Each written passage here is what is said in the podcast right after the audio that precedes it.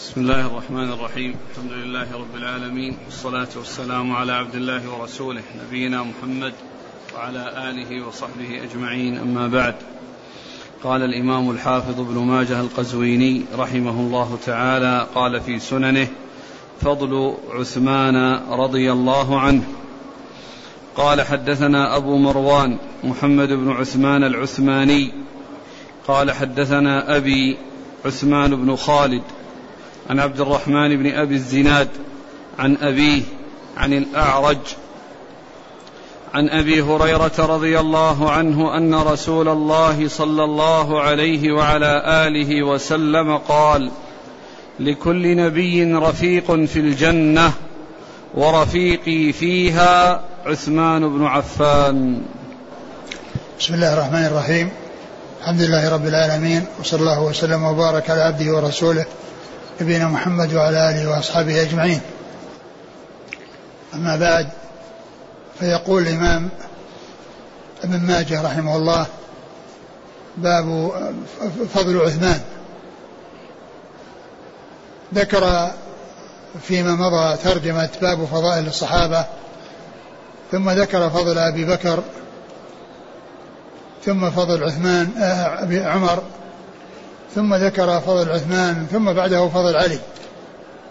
قد رتبهم كما هو شأن أهل العلم في ترتيبهم على حسب فضلهم وخلافتهم وأنهم مرتبون على هذا الترتيب في الخلافة وفي الفضل.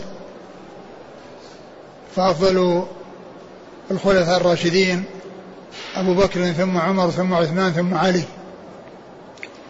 وهم أفضل هذه الأمة وهم أفضل الصحابة الذين هم أفضل هذه الأمة وهذه الأمة أفضل أو خير أمة أخرجت للناس.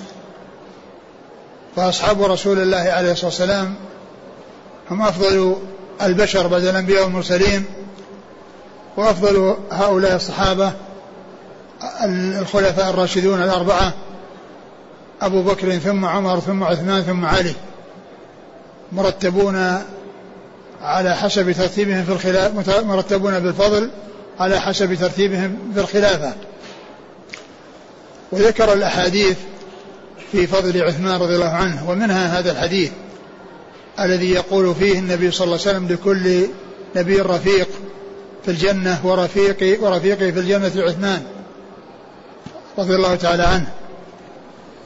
ومعلوم أن الجنة يدخلها كل من كان مسلما وهم متفاوتون في الفضل ومتفاوتون في الدرجات وكل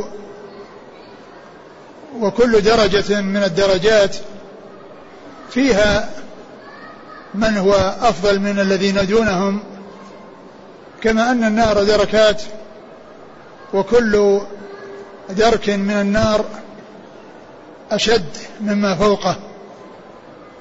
فالنار دركات والجنة درجات. درجات من بعضها عن بعض والنار دركات بعضها أسفل من بعض. وهذه الرفقة والرفقة يراد بها في الغالب الرفقة في السفر. وقد يراد بها الرفقة مطلقا. ومعلوم أن النبي صلى الله عليه وسلم معه أصحابه ومعه المؤمنون في الجنة مع التفاوت في الدرجات مع التفاوت في الدرجات فيما بينهم. ولكن الحديث ضعيف لأن فيه عثمان بن خالد في إسناده عثمان بن خالد وهو ضعيف فهو غير ثابت عن رسول الله صلوات الله وسلامه وبركاته عليه. نعم. قال حدثنا أبو مروان محمد بن عثمان العثماني. هو صدوق أخرج له. النسائي بن ماجه. نعم. عن أبيه. وهو ضعيف أخرج له. متروك الحديث. متروك.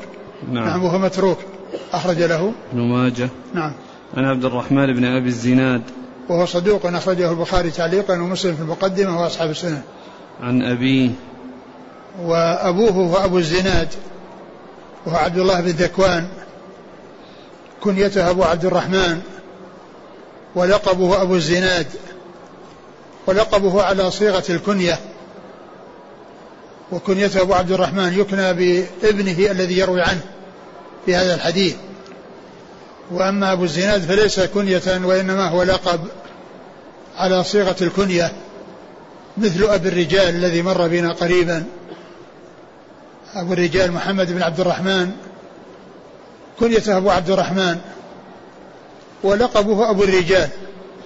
وهذا كذلك آآ آآ آآ اللي هو عبد الله بن ذكوان لقبه أبو الزناد وكنيته أبو عبد الرحمن. وأبو الزناد عبد, عبد الله بن ذكوان ثقة أخرج أصحاب الكتب. عن؟ عن الأعرج. عن الأعرج وهو عبد الرحمن بن هرمز وهو ثقة أخرج أصحاب الكتب. عن أبي هريرة. عن أبي هريرة عبد الرحمن بن صخر الدوسي رضي الله عنه وهو أكثر الصحابة حديثا. ما دام الإسناد فيه متروك. كيف؟ غير ثابت. ها؟ غير ثابت. يعني الحكم عليه بالضعف فقط يناسب؟ لا ضعيف ضعيف جدا والحقيقة قال ضعيف جدا.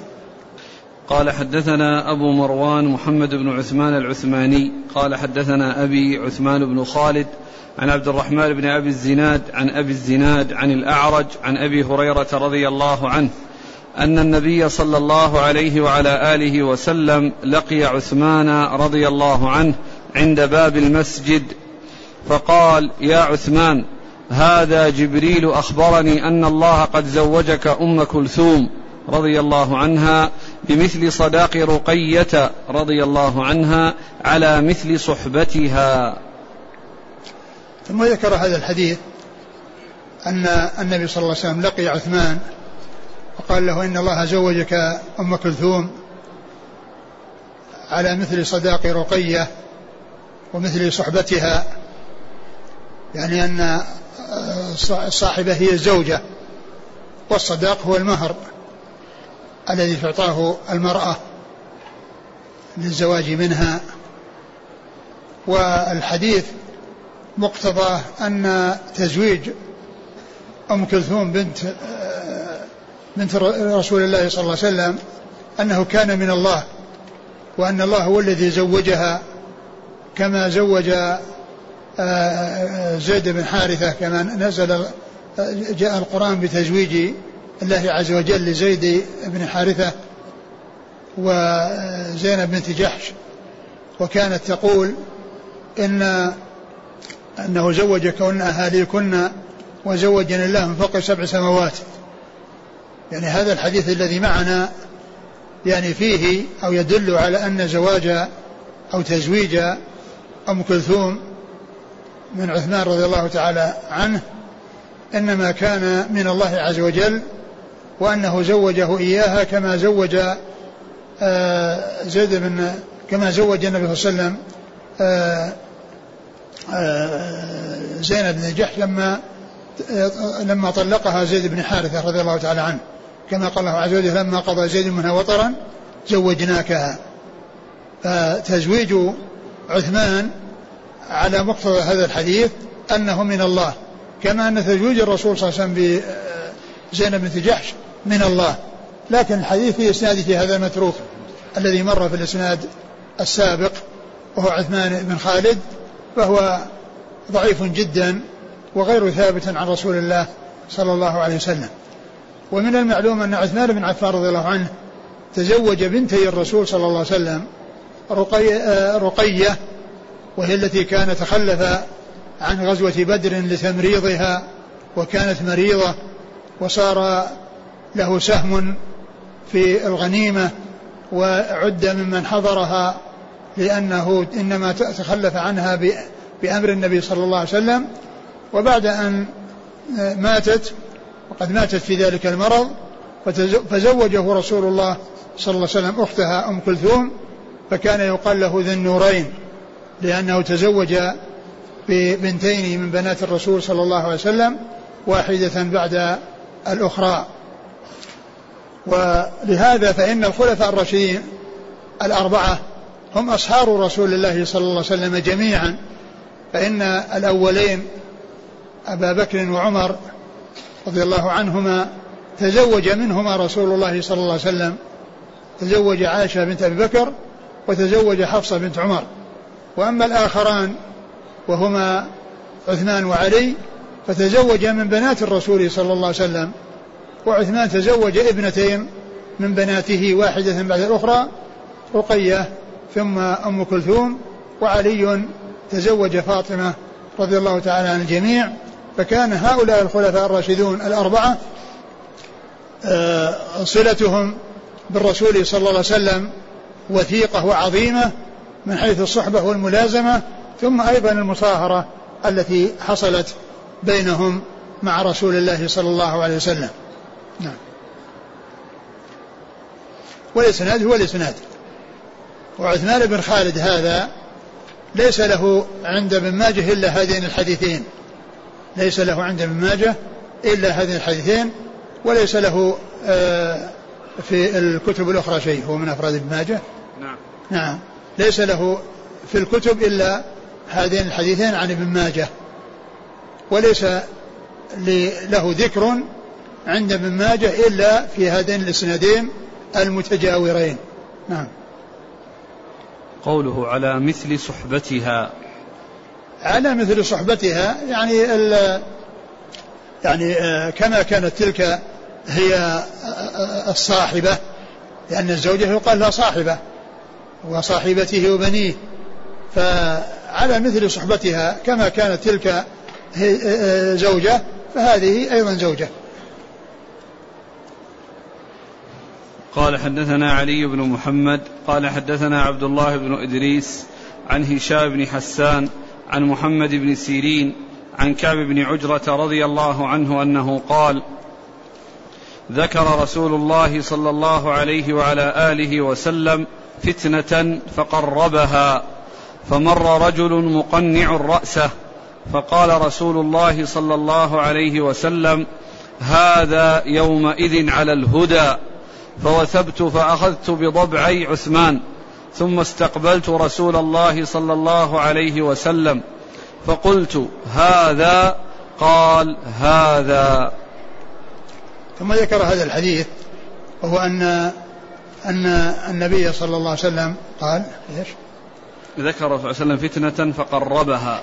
ذكر فتنة فقربها يعني يعني آه أنها قريبة وليست ببعيدة فقربها يعني آه، آه، ذكر شيئا عن قربها وأنها قريبة وليست ببعيدة. وهي هذه الفتنة التي حصلت على عثمان رضي الله عنه وخروج من خرج عليه حتى انتهى الأمر إلى قتله رضي الله تعالى عنه وأرضاه شهيدا كما أخبر بذلك رسول الله صلى الله عليه وسلم أنه من الشهداء كما جاء في الحديث أنه كان على أحد فاهتز وقال اثبت أحد فإنما عليك نبي وصديق وشهيدان. إنما عليك نبي وصديق وشهيدان. والشهيدان عمر وعثمان رضي الله تعالى عنهما. فقربها يعني أنه ذكر أنها قريبة. ولا شك أنها قريبة جدا بل هي أقرب الفتن التي حصلت بعده صلى الله عليه وسلم. يعني أقرب الفتن وأول الفتن التي حصلت بعده عليه الصلاة والسلام يعني من حيث الخروج على الوالي وحصول الإضرار به وحبسه وحصره في داره ثم بعد ذلك قتله هي فتنة. و وعمر رضي الله عنه حصل أنه قتل. و لكن عثمان هو الذي حصلت الفتنة في قتله. وحصر في داره وحاط به أولئك الخارجون عليه الضالون. خرجوا عليه وآذوه وانتهى أمرهم إلى قتله فهي فتنة. فالرسول صلى الله عليه وسلم قربها يعني ذكر أنها قريبة وقال إن هذا على الهدى وأشار إليه. فكان من هو الصحابي اللي معه؟ كعب بن عجرة. فكان كعب هو الذي ذهب وقال أخذ بضبعه؟ نعم. ثم قال فأخذت بضبعه. يعني عضديه الضبع آه، آه، آه، هو العضد. ولهذا يقال الاضطباع إذا جعل الرداء تحت الإبط تحت الضبع اللي هو تحت العضد يعني في الإحرام. وذلك عند طواف القدوم عند طواف أول طواف الإنسان إذا دخل مكة يعني للعمرة أو أو أو حاجا وهو طواف القدوم أول طواف يحصل للإنسان إذا دخل مكة محرما آه، يسن فيه الاطباع وهو جعل الرداء تحت الضبع الأيمن أي تحت العضد الأيمن من مع تحت بالإبط تحت الضبع الذي هو فأخذ بعضد بضبعه بضبعه فقلت هذا وكأنه كان معه غيره يعني كأنه فيه ناس معه يمشون. وهذا هو الذي جعله يعني يقول هو هذا يعني حتى يتحقق من هو. فلو كان وحده ما في أحد آه، يشاركه في قريب منه ما احتاج إلى أن يقول يعني يمسك ويقول هو هذا. لو ما في أحد يمشي إلا هو وأشار إليه وليس معه في المكان أحد أو ليس هناك من تحتمل الإشارة إلى إليه وإلى غيره لم يحتاج إلى مثل هذا. فالذي يبدو والله أعلم أنه كان آه، حوله من يمشي. فكان الرسول صلى الله عليه وسلم أشار إلى عثمان فأراد كعب أن يتحقق من ذلك فأخذ بضبعه وقال هذا قال هذا يعني أنه عثمان رضي الله عنه وكانت آه هذه الفتنة هي التي أدت إلى قتله شهيدا رضي الله تعالى عنه وأرضاه. والرسول قال هذا على الهدى وهذا دال على فضله وأنه على الهدى وأنه من أهل الهدى. نعم. قال حدثنا علي بن محمد. هو الطنافسي أخرج آه، ثقة أخرجه أبو آه، أخرجه النسائي في مسند علي وابن ماجه. عن عبد الله بن إدريس. وهو الأودي ثقة أخرج أصحاب الكتب. عن هشام بن حسان. وهو ثقة أخرج أصحاب الكتب. عن محمد بن سيرين. ثقة أخرج أصحاب الكتب. عن كعب بن عجرة. كعب بن عجرة رضي الله عنه صحابي أخرجه أصحاب الكتب. وتكلم بسماع محمد بن بن كعب ابن من من أبي بن كعب. كعب بن عجرة. من كعب بن عجرة تكلم في سماعه منه لكن آه، فيه شاهد أو تابع ما أدري شوف آه، فيه شيء يعني يعضده أو يعني يكون به صحيحا ثابتا بحيث لا يؤثر هذا الذي ذكر من الانقطاع. اللي ذكره البصيري كلها متابعات تنتهي إلى هشام. رواه أبو بكر بن أبي شيبة عن إسماعيل بن علي عن هشام به وأحمد بن منيع في مسنده عن يزيد بن هارون عن هشام بن حسان فذكره بزيادة وأورده ورواه أبو يعلى في مسنده. قال حدثنا هدبة قال حدثنا همام قال حدثنا قتادة عن محمد بن سيرين به. لا في غير هذا. الذي لا في غير هذا غير الذي ذكره البصيري المهم هذا الذي ذكر من الانقطاع فيه يعني ما يعضده. نعم. سب الشار موجود؟ اي هذا جابوه في نسخة. قال وأخرجه أحمد والترمذي من طريق كعب بن مرة. اي نعم. نعم أخرجه وقال نعم. حديث حسن صحيح. واخرجه ابن أبي شيبة وأحمد من حديث أيوب عن أبي قلابة. قال لما قتل عثمان رضي الله عنه قام خطباء بإيلياء. فقام من آخرهم رجل من أصحاب النبي صلى الله عليه وسلم يقال له مرة بن كعب فذكره ولم يذكر التابعي الذي رواه وهو أبو الأشعث الصنعاني. وأخرجه ابن أبي شيبة وأحمد وابن أبي عاصم في السنة وابن حبان والطبراني من طريق عبد الله بن شقيق. قال حدثني هرمي بن الحارث وأسامة بن خريم عن مرة البهزي وإسناده صحيح. نعم يعني له شاهد. نعم غير حديث كعب بن عجرة. هذا حديث مرة بن كعب وكعب بن مرة. قال حدثنا علي بن محمد قال حدثنا أبو معاوية قال حدثنا الفرج بن فضالة عن ربيعة بن يزيد الدمشقي عن النعمان بن بشير رضي الله عنهما عن عائشة رضي الله عنها أنها قالت قال رسول الله صلى الله عليه وعلى آله وسلم يا عثمان إن ولاك الله هذا الأمر يوما فأرادك المنافقون أن تخلع قميصك الذي قمصك الله فلا تخلعه يقول ذلك ثلاث مرات. قال النعمان فقلت لعائشة ما منعك أن تعلم الناس بهذا؟ ما منعك أن تعلم الناس بهذا؟ قالت أنسيته والله. ثم ذكر هذا الحديث عن عائشة رضي الله عنها أن النبي صلى الله عليه وسلم قال لعثمان إن إن إن قمصك الله. إن ولاك الله هذا الأمر يوما فأرادك المنافقون أن تخلع قميصك الذي قمصك الله فلا تخلع. إن ولاك الله هذا الأمر يوما وأرادك المنافقون أن تخلع قميصك الذي قمصك الله إياه فلا تخلعه. وهذا إشارة إلى الذي حصل له من إلى الخلاف إلى الخلافة وما حصل في آخرها من خروج هؤلاء آه، الذين خرجوا عليه وآذوه وأدى بهم الأمر إلى قتله. وهذا هو الذي جعله رضي الله عنه أيضا يستمسك ويبقى يعني على ما هو عليه و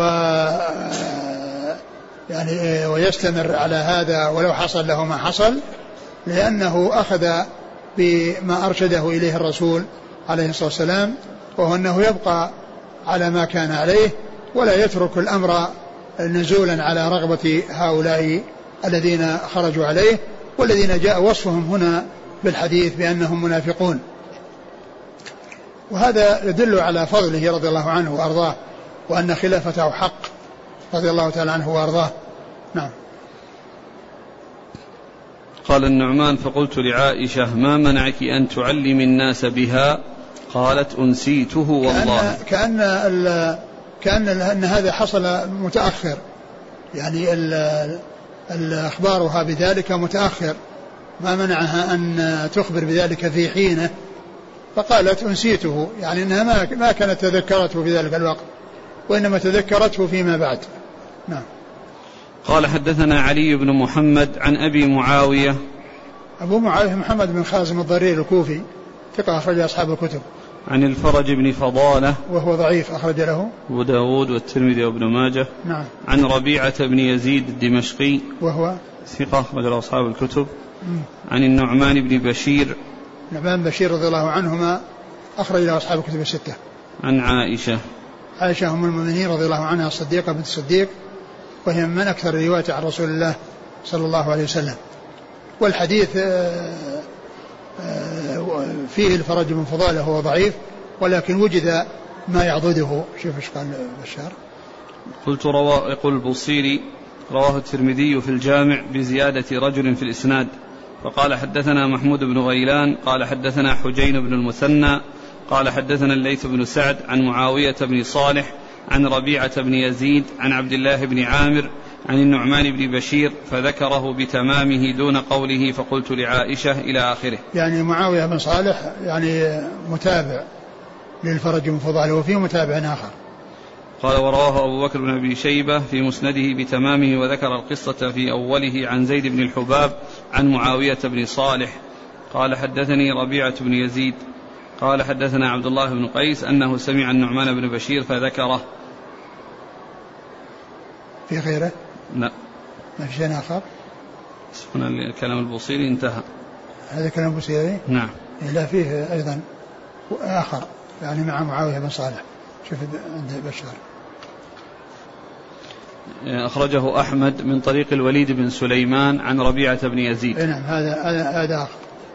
في مسند الإمام أحمد. نعم. قال حدثنا محمد بن عبد الله بن نمير وعلي بن محمد قال حدثنا وكيع قال حدثنا إسماعيل بن أبي خالد عن قيس بن أبي حازم عن عائشة رضي الله عنها أنها قالت قال رسول الله صلى الله عليه وعلى آله وسلم في مرضه وددت أن عندي بعض أصحابي. قلنا يا رسول الله ألا ندعو لك أبا بكر؟ فسكت. فقلنا ألا ندعو لك عمر؟ فسكت. قلنا ألا ندعو لك عثمان؟ قال نعم. فجاء عثمان فخلا به. فجعل النبي صلى الله عليه وسلم يكلمه ووجه عثمان يتغير. قال قيس فحدثني أبو سهلة مولى عثمان أن عثمان بن عفان قال يوم الدار إن رسول الله صلى الله عليه وسلم عهد إلي عهدا وأنا صائر إليه. وقال علي في حديثه وأنا صابر عليه. قال قيس فكانوا يرونه ذلك اليوم. ثم ذكر هذا الحديث عن عائشة رضي الله عنها أن أن النبي صلى الله عليه وسلم لما مرض قال قال لو وددت أن عندي بعض أصحابي. وددت أن عندي بعض أصحابي. فقالوا ندعو لك أبا بكر فسكت. ثم قال ندعو عمر فسكت. قال ندعو عثمان؟ قال نعم. فجاء إليه وخلا به وتكلم معه ووجه عثمان يتغير. ثم إن آه، آه، أبو سهلة. نعم. أبو سهلة مولى عثمان. حدث قيس بن أبي حازم ب أن عثمان قال يوم الدار إن الرسول صلى الله عليه وسلم عهد إلي عهدا. نعم أن النبي قال يوم الدار أن النبي عهد إلي عهدا. فيكون هذا العهد الذي عهده إليه هذا الذي حصل في وقت مسارته. وهو أيضا مفسر للحديث الذي راح الذي قبل هذا أن الله قمص أن لك فلا تنزع هذا القميص الذي قمصك الله إياه. يعني أنه يبقى على على ما هو عليه وهذا الذي قال عهد إلي عهدا فكأن ذاك الحديث يبين هذا العهد وهو أنه يبقى على ما هو عليه ولا ينزل يتنازل ولا ينزل على رغبة أولئك الذين خرجوا عليه وأرادوا منه آه، ترك الولاية والتخلي عنها بل بقي صابرا على ما حصل له من الأذى حتى انتهى الأمر إلى ما انتهى إليه من, من, من, من موته شهيدا رضي الله تعالى عنه وأرضاه. نعم. قال حدثنا محمد بن عبد الله بن نمير هو ثقة أخرج أصحاب الكتب. وعلي بن محمد عن وكيع وكيع بن الجراح ثقة أخرج أصحاب الكتب. عن إسماعيل بن أبي خالد وهو ثقة أخرج أصحاب الكتب. عن قيس بن قيس أبي, بن أبي حازم وهو ثقة مخضرم. أخرج له أصحاب الكتب. عن عائشة. عن عائشة رضي الله عنها مر ذكرها وأبو سهلة. ثقة أخرج له الترمذي وابن ماجه. نعم. عن عثمان.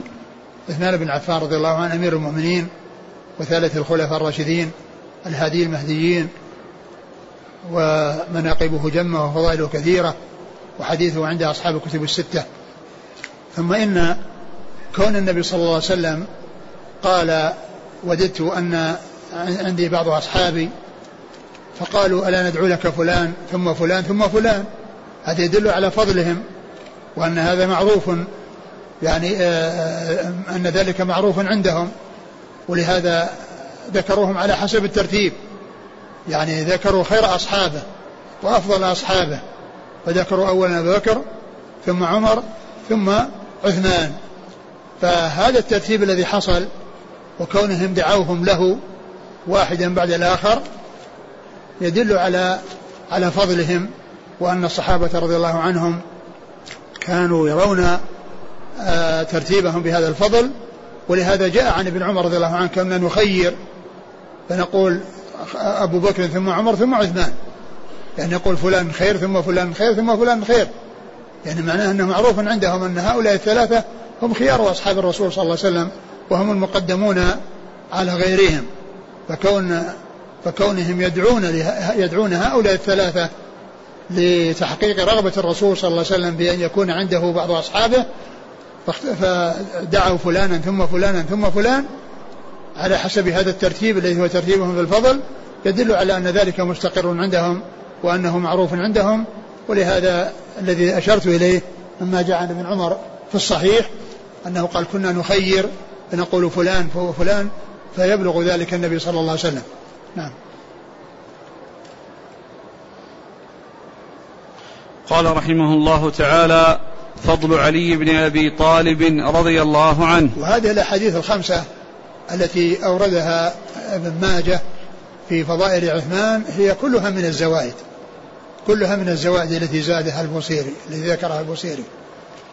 فهي مما جاء عند ابن ماجه وله فضائل كثيرة جاءت في الصحيحين وفي غيرهما لكن ليس يعني لم يذكر ابن ماجه منها شيئا هنا وإنما ذكر هذه الخمسة التي هي زوائد على الكتب الخمسة التي هي سوى سننه.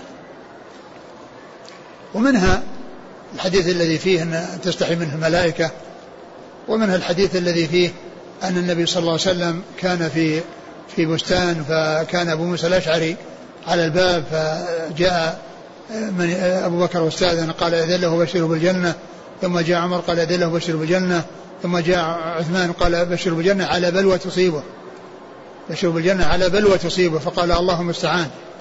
فهذا من الأدلة الدالة على على فضله وفضل الخليفتين قبله.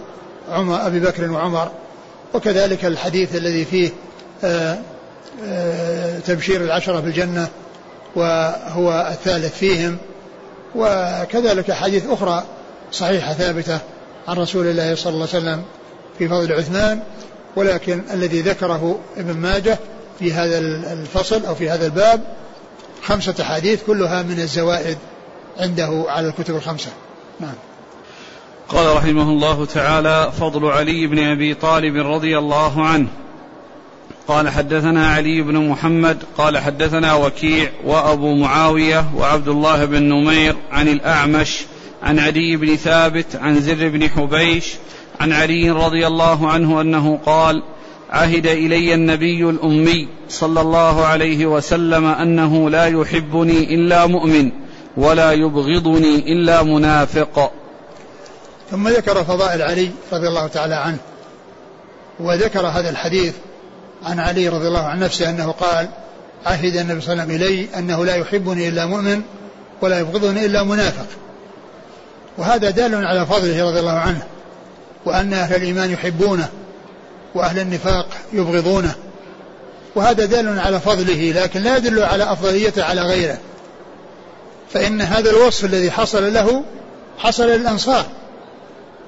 حصل للأنصار كما ثبت في الصحيح في صحيح مسلم وفي غيره وفيه أن أن الرسول صلى الله عليه وسلم قال لا يحب الأنصار إلا مؤمن ولا يبغضهم إلا منافق.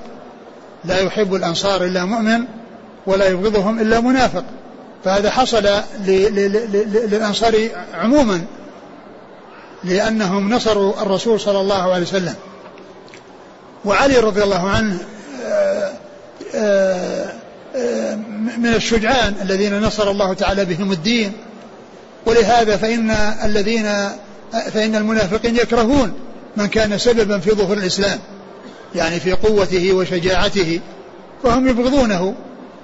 ولكن لا يعني ذلك أن أن هذا فضل خاص به. فإن الأنصار كما عرفنا جاء ما يدل على أن هذا الذي حصل حصل لهم. لا يحب الأنصار إلا مؤمن ولا يبغضهم إلا منافق. وذلك لأنهم نصروا الرسول صلى الله عليه وسلم. ومن المعلوم أن المهاجرين عندهم ما عند الأنصار وزيادة. فالنصرة التي عند الأنصار هي عند المهاجرين. وعندهم زيادة على النصرة الهجرة. ولهذا قال جمع الله عز وجل بينهما في آية المهاجرين في سورة الحشر. قال للفقراء المهاجرين. ذكر الهجرة. الذين يخرجون من ديارهم وأموالهم يبتغون فضلا من الله ورضوانا وينصرون الله ورسوله. وينصرون الله ورسوله. لأنهم خرجوا لنصرة الرسول صلى الله عليه وسلم ونصرة هذا الدين وإظهار الدين. ولهذا كانوا أفضل من الأنصار.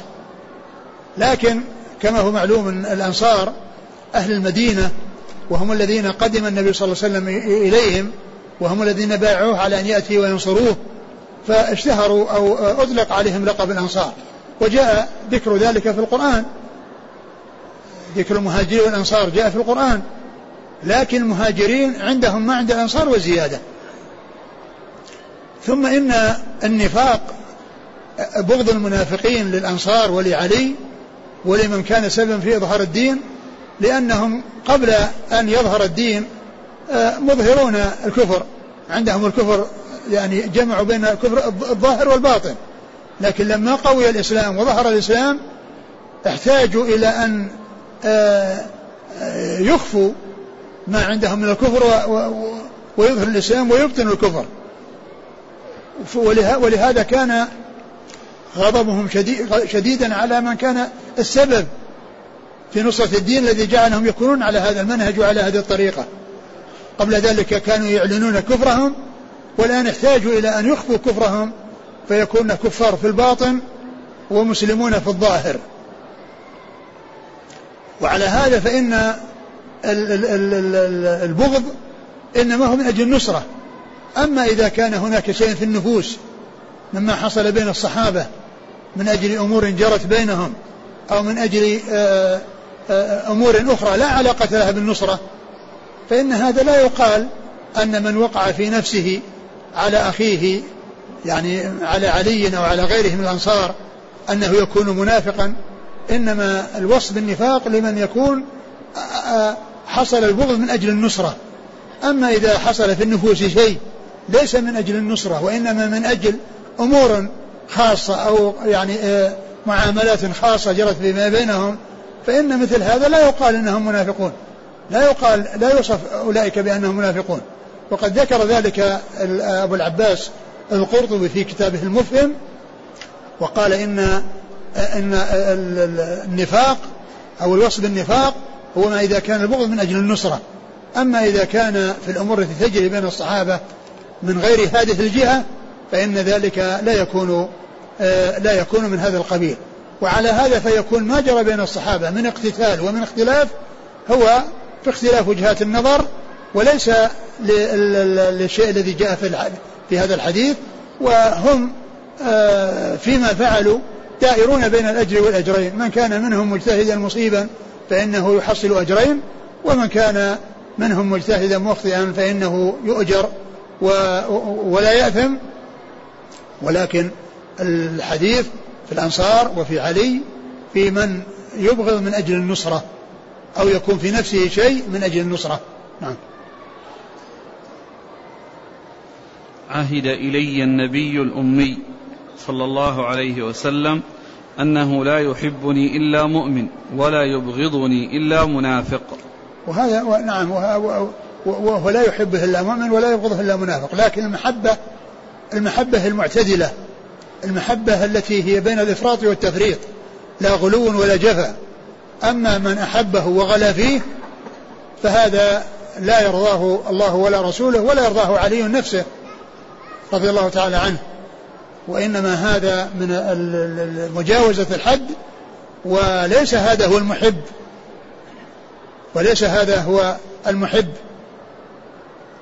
وإنما المحبة الصادقة المحبة التي آه، تليق به دون إفراط أو تفريط. لا تقصير ولا زيادة.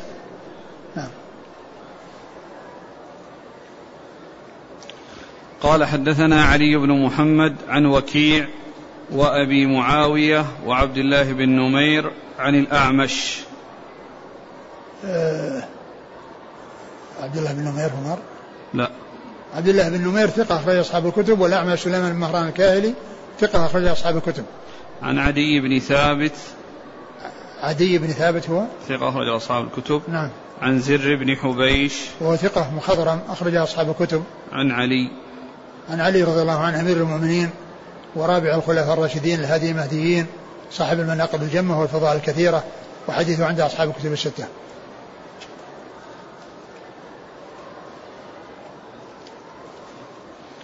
قال حدثنا محمد بن بشار قال حدثنا محمد بن جعفر قال حدثنا شعبة عن سعد بن إبراهيم قال سمعت إبراهيم بن سعد بن أبي وقاص يحدث عن أبيه رضي الله عنه عن النبي صلى الله عليه وسلم أنه قال لعلي ألا ترضى أن تكون مني بمنزلة هارون من موسى؟ ثم ذكر هذا الحديث في فضل علي رضي الله عنه وأن النبي صلى الله عليه وسلم قال لا ترضى أن تكون مني منزلة هارون من موسى؟ والحديث في الصحيحين وفي غيرهما وفيه أيضا إلا أنه لا نبي بعدي. إلا أنه لا نبي بعدي. وهذا الحديث قاله النبي صلى الله عليه وسلم له لما استنفر الناس للذهاب إلى غزو الروم في غزوة تبوك استنفر الناس. ولم يبقى إلا من كان منافقا أو كان معذورا. والثلاثة الذين تخلفوا نزل القرآن بهم وهم من غير عذر. وتابوا وتاب الله عليهم كما جاء ذلك مبينا في القرآن الكريم. وعلي رضي الله عنه من, من أهل الشجاعة من الشجعان. وأراد أن وقد حزن لما خلفه الرسول صلى الله عليه وسلم بالمدينة يرعى شؤون أهل بيته ويرعى شؤون الناس الذين بقوا في المدينة. فلما خرج الرسول صلى الله عليه وسلم والناس معه ما ما رأى إلا النساء والصبيان. فخرج وقال يا رسول الله تخلفني في النساء والصبيان؟ تخلفني؟ يعني حزن وتألم. فقال أما ترضى أن تكون مني منزلة هارون من موسى؟ إلا أنه لا نبي بعدي. يعني أنني استخلفتك في حال غيبتي كما استخلف موسى هارون في حال غيبته للذهاب لمناجاة الله عز وجل. إلا أن موسى استخلف نبي استخلف نبيا لأن الأنبياء كانوا يوجدون في زمن واحد. وأما نبينا محمد صلى الله عليه وسلم فهو خاتم النبيين لا نبي بعده. وإنما استخلف بعض أقربائه. استخلف بعض أقربائه الذي هو علي رضي الله عنه. فذاك استخلف أخاه وهو نبي وكان ذلك في زمن وجود زمن الأنبياء وجود الأنبياء. ورسول الله صلى الله عليه وسلم لا نبي بعده فاستخلف قريبا من أقربائه لمدة غيبته. هذا هو الاستخلاف لهذه الغيبة. وليس في دليل على أنه الخليفة من بعده. وليس في دليل على أنه الخليفة من بعده. لأن الذي حصل من هارون أنه استخلفه موسى في حال غيبته. وليس معنى ذلك أنه كان خليفة من بعده. بل قيل إن هارون مات في زمن موسى. مات قبل موسى. ولكن قاله النبي صلى الله عليه وسلم إرضاء له وتطيبا لخاطره. لما رآه حزن للتخلف ولحصول تخلفه فقال أما ترضى أن تكون مني منزلة هارون موسى؟ يعني الرسول صلى الله عليه وسلم جعله وهو من أهل بيته يخلفه في المدينة مدة غيبته كما خلف موسى خالف هارون موسى مدة غيبته. ثم ذكر الفرق بينهم إلا أن موسى استخلف نبيا لأن الزمن زمن أنبياء وأنا لا نبي بعدي فلا فأستخلف أستخلفك لأنك من أقرب الناس إلي. فإذا ليس فيه دليل على على أن علي رضي الله عنه هو الأولى بالخلافة وأن أنه أولى من أبي بكر وعمر وعثمان الذين سبقوه للخلافة وإنما هذا هو معناه الذي لا إشكال فيه ولا خفاء ولا خفاء فيه. آه ثم لو كان هذا هو الذي آه آه يعني يدل عليه الحديث ما سكت علي ولا العباس. ما سكت علي ولا العباس. يعني قالوا قالوا أن الرسول صلى الله عليه وسلم يعني آه، قال كذا وكذا وأنا أحق بالأمر منكم. ما قال هذا علي رضي الله عنه ولا قال هذا العباس. بل إن علي إن العباس جاء إلى علي وقال يعني آه، هل نسأل الرسول صلى الله عليه وسلم يعني هذا الأمر يعني يكون فينا أو في غيرنا؟ يكون فينا أو في غيرنا؟ فقال علي لا نسأل لأنه إن قال إن قال ليس فينا لا لا يصل إلينا. لا يصل إلينا فلو كان أن هذا عندهم يعني آه، فيه استخلاف ما احتاجوا إلى أن يقولوا مثل هذا الكلام ولا يحتاجوا أن آه، يحصل بين العباس وبين علي هذه المحاورة ثم ترك آه، ثم ترك ذلك الذي تحاوروا فيه. فليس في الحديث إلا بيان فضل علي رضي الله عنه وأن الرسول صلى الله عليه وسلم استخلفه وذلك لفضله ولقرابته ولكنه لا يدل على أفضليته ولا يدل على أنه الأحق بالخلافة من غيره. نعم. قال حدثنا محمد بن بشار. هو الملقب بن دار ثقة أخرج أصحاب الكتب. عن محمد بن جعفر. وهو الملقب غندر ثقة أخرج أصحاب الكتب. عن شعبة. شعبة بن الحجاج الواسطي ثم البصري ثقة أخرج أصحاب الكتب. عن سعد بن إبراهيم. وهو ثقة أخرج أصحاب الكتب. عن إبراهيم بن سعد. وهو ثقة أخرج أصحاب الكتب. البخاري ومسلم. نعم. والنسائي بن ماجه. أخرج له. البخاري ومسلم. والنسائي بن ماجه. نعم. عن أبيه سعد بن وقاص. سعد بن وقاص رضي الله عنه أحد العشرة المبشرين بالجنة وحديثه أخرج أصحاب الكتب الستة. قال حدثنا علي بن محمد قال حدثنا أبو الحسين قال أخبرني حماد بن سلمة عن علي بن زيد بن جدعان عن علي بن ثابت عن البراء بن عازب رضي الله عنهما أنه قال أقبلنا مع رسول الله صلى الله عليه وعلى آله وسلم في حجته التي حج فنزل في بعض الطريق فأمر الصلاة جامعة فأخذ بيد علي رضي الله عنه فقال ألست أولى بالمؤمنين من أنفسهم؟ قالوا بلى. قال ألست أولى بكل مؤمن من نفسه؟ قالوا بلى. قال فهذا ولي من أنا مولاه. اللهم وال من والاه. اللهم عاد من عاداه. ثم ذكر هذا الحديث في فضل علي رضي الله عنه وأنه كان في حجه وفي الطريق نادى الصلاة جامعة أمر, أمر من ينادي الصلاة جامعة ثم لما اجتمعوا أخذ بيد علي وقال ألست أولى بالمؤمنين من أنفسهم؟ ألست آه، أو ولي؟ كل مسلم؟ ألست أولى بكل مؤمن ألست أولى بالمؤمنين من أنفسهم؟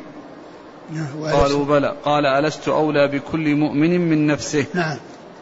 آه لما سأل هذه الأسئلة وأجابوا عليها قال آه من كنت.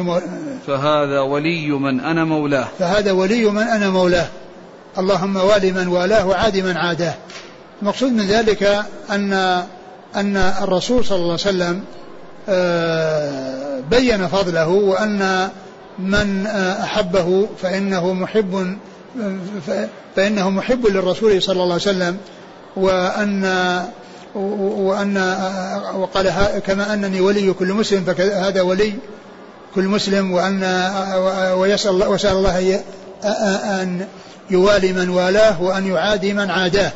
ومن المعلوم المقصود من ذلك المحبة وليس المقصود من ذلك الولاية التي هي الخلافة لأنه لو كان المقصود لبينها. ثم لو كان ذلك أيضا مفهوما لبينه علي رضي الله عنه وقال إن الرسول صلى الله عليه وسلم قال كذا وأنا أولى بالخلافة وكل ذلك لم يحصل وإنما هو دال على فضله وعلى محبته. ولهذا قال بعد ذلك ومن عاداه لأنها يعني مقابل المحبة يعني في محبة ومعاداة يعني فيه ولاء وبغض. فهذا في بيان فضل علي رضي الله عنه وبيان عظيم قدره ومنزلته ولكن لا يدل على أفضليته على غيره. وعلى تقديمه على غيره بالخلافة فهو دال على الفضل وليس دالا على الأفضلية. نعم. قال البراء أقبلنا مع رسول الله صلى الله عليه وسلم في حجته التي حج. يعني في حجة الوداع.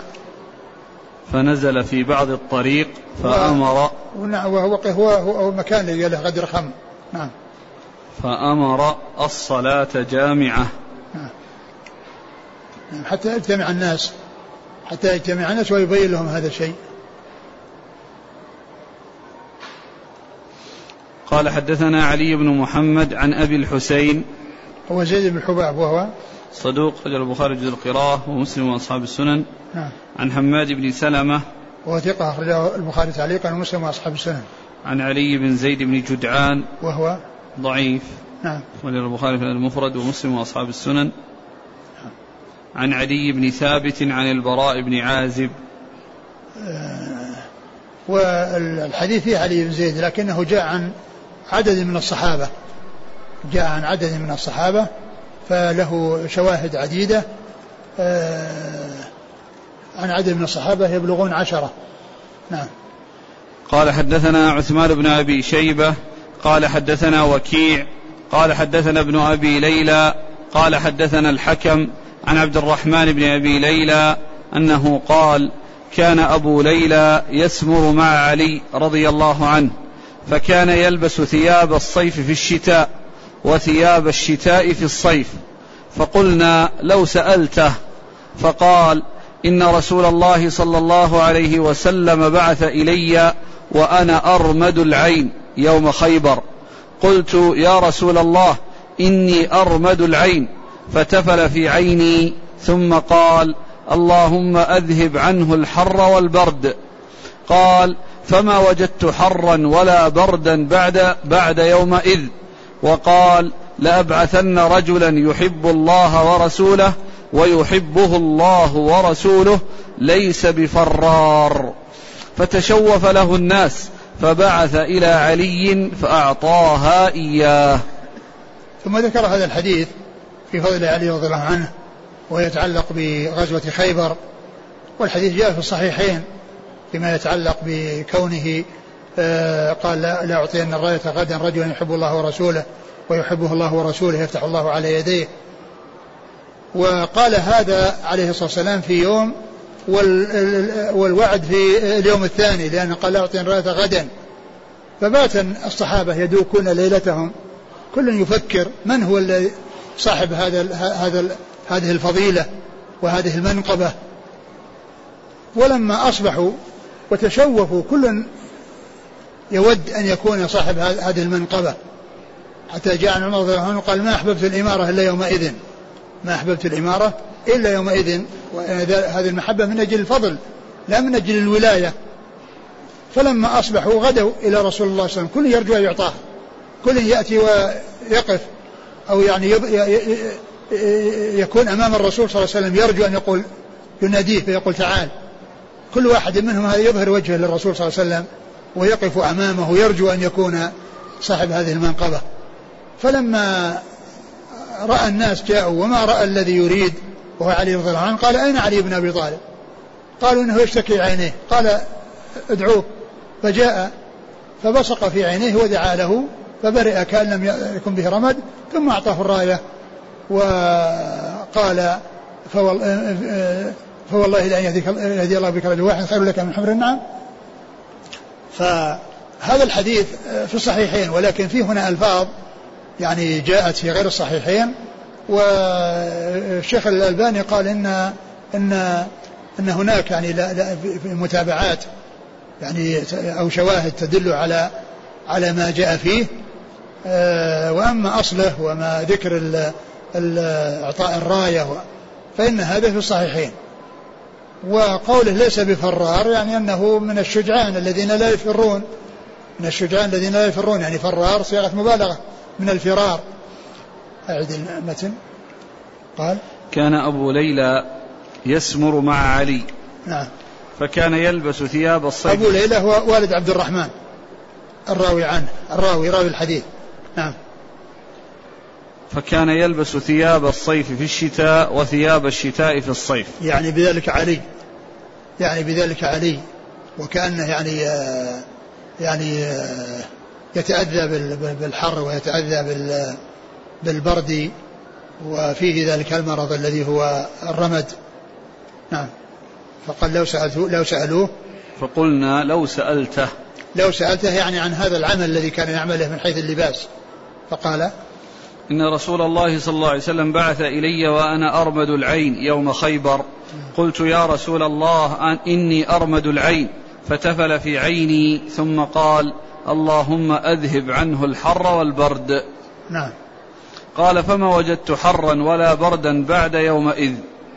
نعم. وقال لأبعثن رجلا يحب الله ورسوله ويحبه الله ورسوله ليس بفرار. نعم. فتشوف له الناس فبعث إلى علي فأعطاها يعني تشوفوا لإعطاء الراية. تشوفوا لإعطاء الراية. وكونه يعني يصير يعني رئيسا على الجيش. نعم. فبعث إلى علي فأعطاها إياه. نعم. قال حدثنا عثمان بن أبي شيبة. هو ثقة أخرج له. البخاري ومسلم وداود والنسائي في عمل يوم والليلة وابن ماجه. نعم. عن وكيع عن ابن أبي ليلى. آه ابن أبي ليلى ومحمد بن عبد الرحمن وهو صحيح؟ صدوق سيء الحفظ جدا. نعم. رجل أصحاب السنن. نعم. عن الحكم. حكم بن عتيبة الكندي ثقة أخرج أصحاب الكتب. عن عبد الرحمن بن أبي ليلى. ثقة أخرج أصحاب الكتب. عن علي. نعم. قال حدثنا محمد بن موسى الواسطي. قال حدثنا المعلى بن عبد الرحمن قال حدثنا ابن أبي ذئب عن نافع عن ابن عمر رضي الله عنهما أنه قال قال رسول الله صلى الله عليه وعلى آله وسلم الحسن والحسين سيدا شباب أهل الجنة وأبوهما خير منهما. ثم ذكر هذا الحديث في فضل الحسن والحسين وفضل علي رضي الله عنه. وأن الحسن والحسين سيدا شباب أهل الجنة وأبوهما خير منهما وأبوهما خير منهما.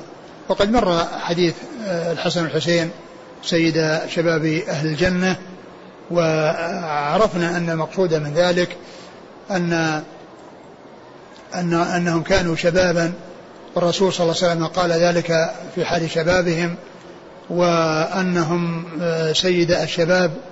وجاء الحديث الآخر في أبي بكر وعمر وأنهما سيد كهول الجنة. وقد مر أن الجنة لا يدخلها إلا من كان شابا وأن أهلها يكون فيها شبابا وليس فيهم كهول ولا شيوخ وإنما هو في إنما هم في سن الشباب. فيكون المقصود بقوله كهول أهل الجنة أي الذين ماتوا وهم كهولا وإلا فإنهم وهم كهول وإلا فإنهم لا يكونون كهولا في الجنة. وإنما هم شباب. وفيه أيضا فضيلة علي رضي الله عنه وأنه أفضل منهما بل هو أفضل من مشى على الأرض بعد أبي بكر وعمر وعثمان بعد الأنبياء والمرسلين وبعد أبي بكر وعمر وعثمان. فهو خير خير هذه الأمة بعد أبي بكر وعمر وعثمان. نعم. قال حدثنا محمد بن موسى الواسطي هو. صدوق البخاري ومسلم وابن ماجه عن المعلى بن عبد الرحمن وهو. قال متهم بالوضع أخرج له ابن ماجه. نعم. عن ابن أبي ذئب. وهو محمد بن عبد الرحمن وهو ثقة أخرج أصحاب الكتب. عن نافع عن ابن عمر. نافع مولى بن عمر ثقة أخرج أصحاب الكتب. عبد الله بن عمر رضي الله عنهما أحد العبادلة وأحد السبع المكثرين من حديث الرسول صلى الله عليه وسلم. والحديث فيما يتعلق بفضل الحسن والحسين سبق أن مر وكذلك فضل علي يعني هذا جاء في أحاديث كثيرة وعند أهل السنة والجماعة هو أفضل الصحابة بعد أبي بكر وعمر وعثمان رضي الله تعالى عنهم وعن الصحابة أجمعين نعم. قال حدثنا أبو بكر بن أبي شيبة وسويد بن سعيد وإسماعيل بن موسى قالوا حدثنا شريك عن أبي إسحاق عن حبشي بن جنادة قال سمعت رسول الله صلى الله عليه وسلم يقول علي مني وأنا منه ولا يؤدي عني إلا علي. ثم ذكر هذا الحديث عن حبشي بن جنادة رضي الله عنه في فضل علي. قال علي مني وأنا منه. علي مني وأنا منه يعني أنه من أقربائي وصلة القرابة وثيقة بينه وبينه من ناحية القرابة ومن ناحية المصاهرة فهو آه، ابن عمه وزوج ابنته وهو والد الحسن والحسين أبناء الرسول صلى الله عليه وسلم. وقال ولا يؤدي عني إلا علي. المقصود بذلك آه، آه، ما حصل من بعث علي رضي الله عنه بعد أن بعث أبا بكر في الحج على الناس في السنة التاسعة ليبلغ وليعلن البراءة من المشركين وذلك أن الكفار كانوا آه، يرون أنه يعني لا يحصل آه، القيام عن عن عن الوالي إلا من يكون من أقربائه. فهو الذي يبلغ عنه يعني آه، البراءة من المشركين.